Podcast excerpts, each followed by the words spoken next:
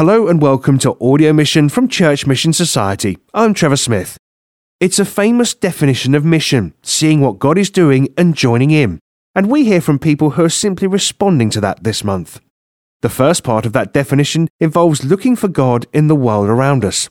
We might think that it's even more challenging in a war zone, but today we hear in two parts from Lynn Trinieri, who is based in Maridi in South Sudan at Chima Christian Institute. Perhaps surprisingly, Lynn doesn't find it hard to find God in this most testing of situations. She brought Jeremy Woodham up to date. The food shortage in Maridi is not the same as in other areas. In other areas, people can't go to their gardens, which are usually outside the town. They've got quite a big area, and they can't go because it's not safe. In Maridi, people can grow food, but the other things they need, like salt and soap and airtime and clothes and things like that, they spend everything they've got on those because there's an 800% inflation rate. So, I, you know, I, I don't know how people are surviving. I actually don't know how they're doing it. I ask them, and the answer I get, I think it's God is with us. God is with us. You've said that Maridi as a place is really close to God. Mm. You were just sort of alluding to that just now, talking about how people cope. Mm. How is that? What do you mean?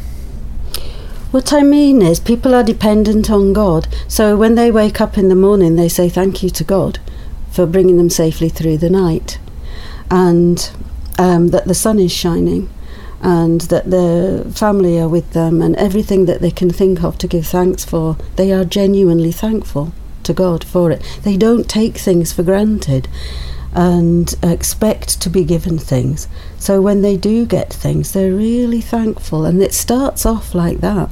And you say, Good morning, how was your night to somebody? And they say, I slept really well. Shukran Rabbana, which is thank you, thank you, God. And then it, it carries on through the day.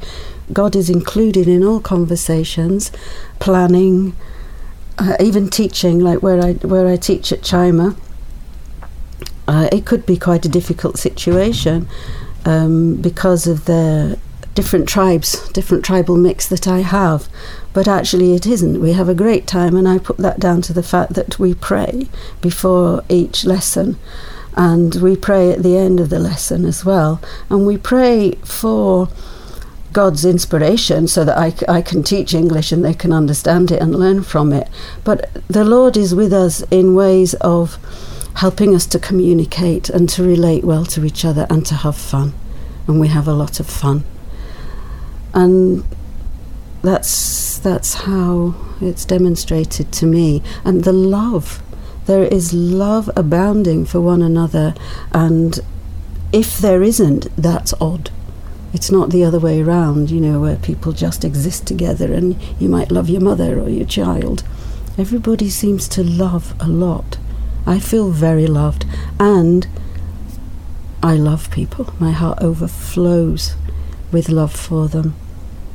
It really does. And I'm still I can I've been there going there now since 2011 and I am still shocked with how loving and kind and humble and gentle people are. And if people outside of South Sudan only know about them from the the the BBC news as when there's a big famine or when there's a big fight. They wouldn't know that the majority of people in South Sudan are God-fearing, peace-loving people. And I want people to know that, and they want people to know that too. So, how does that reconcile with the fact that we have got another civil war going on there? Who's fighting? Yeah, who's fighting? So the government is fighting the what they call the rebels. They call themselves the government in opposition because there was supposed to be uh, an election in 2014, but that was never held because there was um, civil war broke out a few months before that election was meant to be held. The war does seem to be concentrated along the border where most of the oil and um, resources can be found. So, to be honest, I don't know all the political com- complexities of it, but what I do know is that I travel around South Sudan, um, and the majority of people are not wanting to fight. It seems to be these these armies, and you know, boys join armies for money and for adventure. They, they, a lot of people who join the army don't join it out of some political ideology. They want a job, you know, they want to travel or something, and so they think it's going to be exciting to join the army. And they, so I think that's who's fighting. Please keep the nation of South Sudan in your prayers for peace, and we'll hear more from Lynn later on. But now we turn to the Philippines and the story of Jigsaw Kids Ministries. It's grown immensely over the 14 years since founders Kate and Tim Lee and their family went out to Manila with Church Mission Society. Six years later, they clearly understood that God was calling them home to Britain so that Jigsaw could continue to grow as a Filipino led project. Since that time, Tim has faithfully continued to nurture Jigsaw from the UK, making regular visits and seeing the local leadership team grow until now there is a fully Filipino board overseeing the work. With 10 community based projects and a central outreach centre, the work Jigsaw do is wide ranging and has transformed the lives of hundreds of children and their communities. At its heart, this change is all about what God in Jesus can do, as Tim told Jeremy Woodham recently. What I see is that when Jesus comes into individual lives, it begins to transform them, um, transform their own security, their own spirit, and it transforms how they are, their outlook, their worldview, and it transforms their mind, and then it transforms how they live. And I think as those people go out bringing Jesus into other people's lives, their love impacts those people in, in, in a practical way. And as they share Jesus and the truths about God and Jesus, it begins to transform them spiritually. But as, as soon as Jesus is brought into those areas, something changes because the culture of Jesus is different from the culture of what's happening. Um, we're talking about some very depressed areas, some slum Mm. squatter areas. We're talking about people living on the streets as well. We're talking about very vulnerable people and young people. You have seen this whole ministry of Jigsaw grow up, and indeed, people from those communities become leaders. Mm. Can you tell me somebody's story so that we can see in in real practical terms what you've just Mhm. described? One that comes to mind is a, a young lady, uh, maybe we call her um, Jasmine. Uh, she was a girl living in an urban poor slum, depressed area. She was not going to school. She was uh, selling flowers on the streets. And then Jigsaw got to know her, and lots of practical things happened. So she, she was brought into Jigsaw. She came to our kids' clubs. She was about 13 or 14 at the time. So she, she, she became part of that family, uh, had a chance to play, be part of, of, of those clubs. But also, she was taken onto our school sponsorship program, where uh, over the years she graduated from that.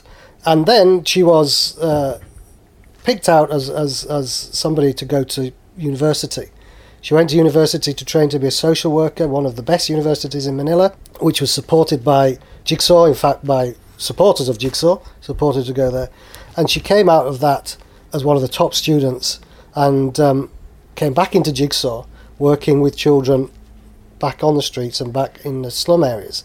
And it's transformed her life, uh, not just in practical ways, but it's giving her meaning. But on that journey, she also um, accepted Jesus into her own life, uh, and and the knock-on effects of Jesus being in there has, has, has affected her family life, how they are as a family.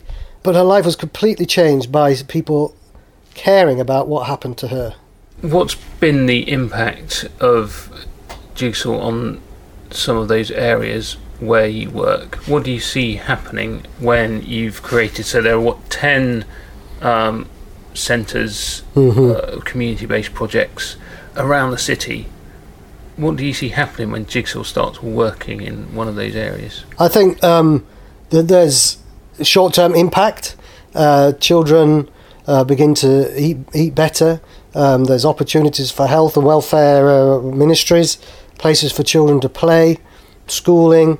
So there's there's things which happen quite quickly, and they have impact, improving children's lives But over a period of 10 years or more, 10, 11 years, what we see there's some really deeper things happening.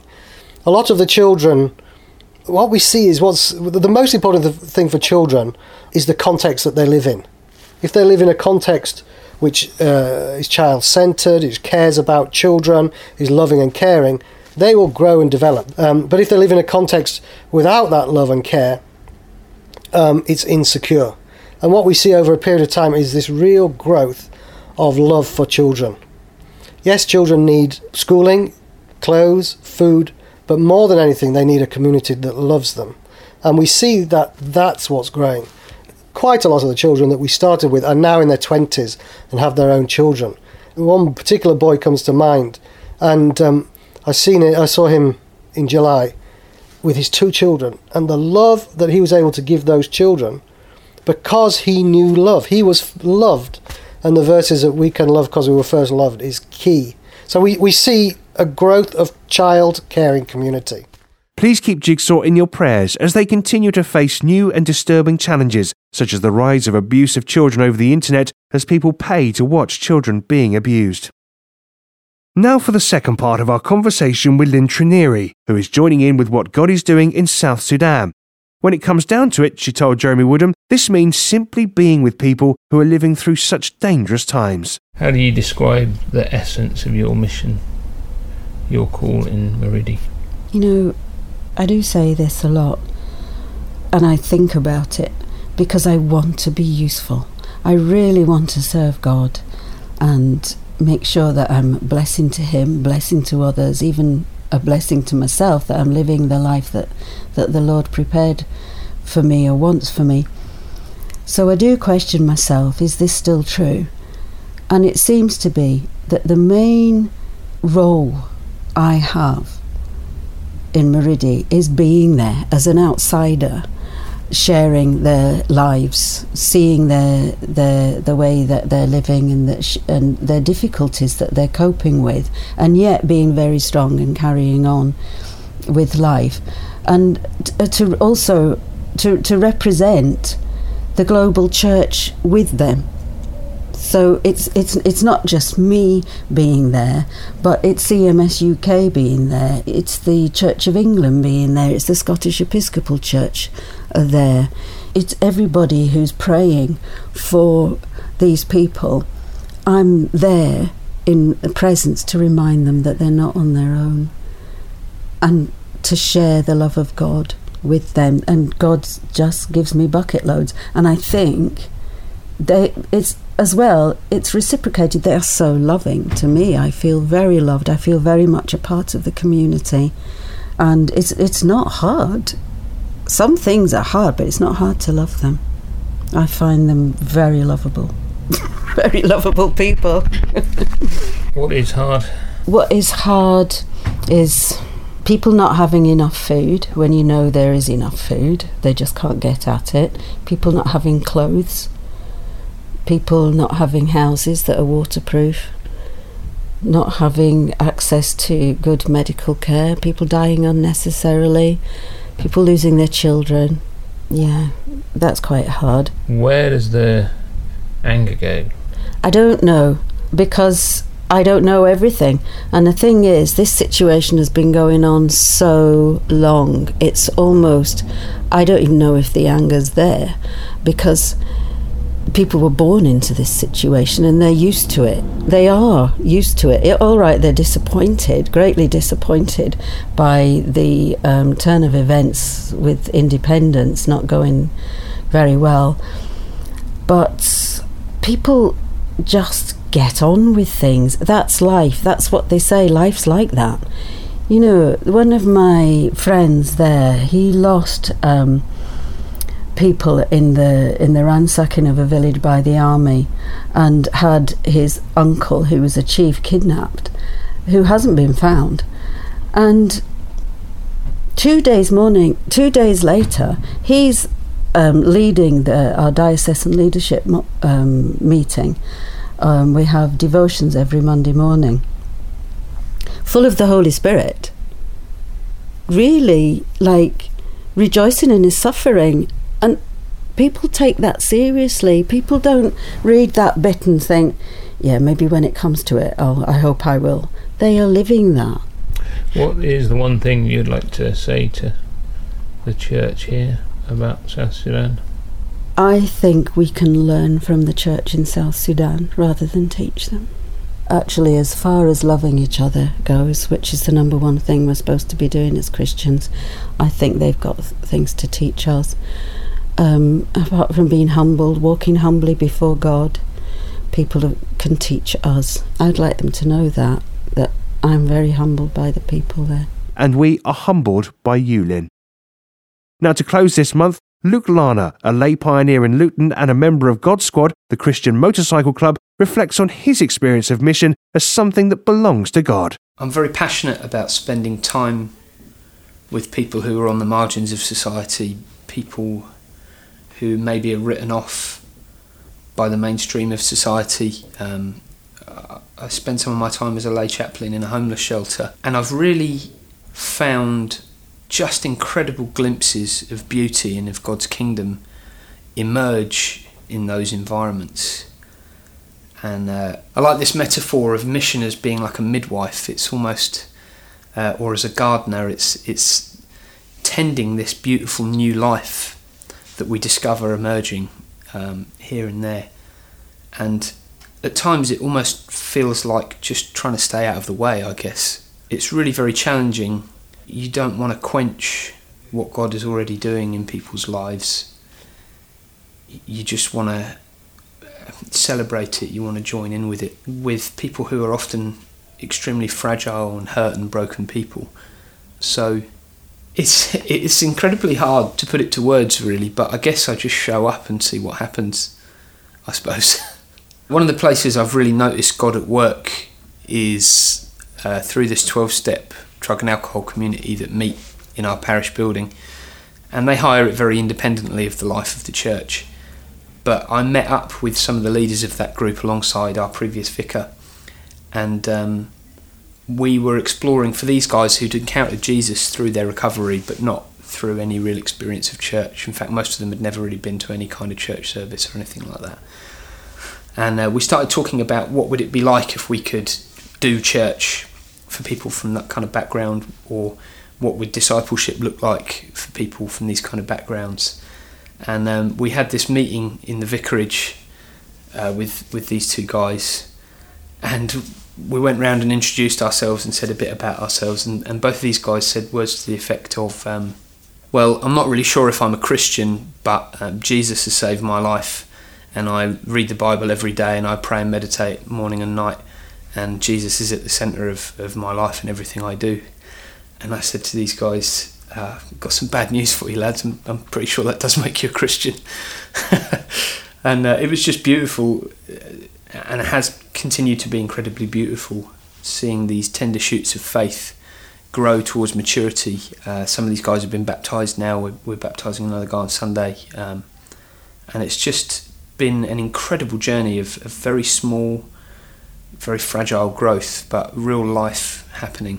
Um, and it's it's never going to turn into a mega church. It remains extremely challenging to maintain large numbers in the meetings that we do.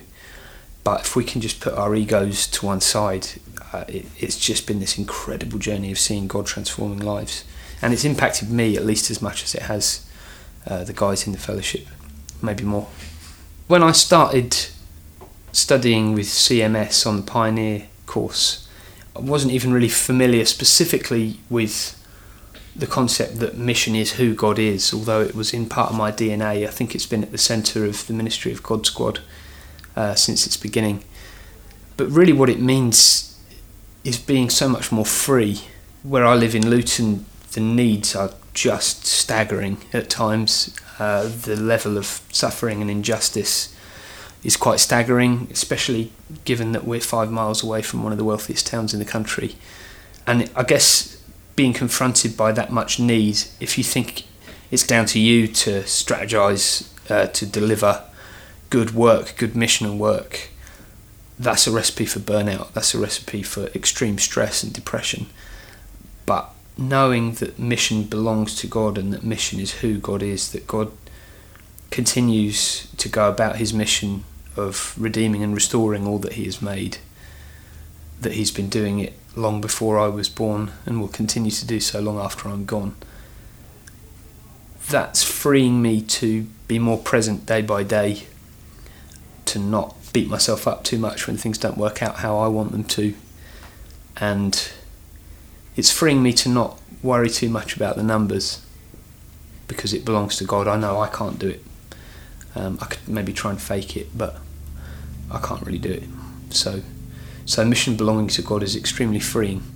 Luke Larner's reflection on finding freedom in mission, bringing this edition of Audio Mission to a close. Thank you for listening, and join us next time for more voices from God's global mission.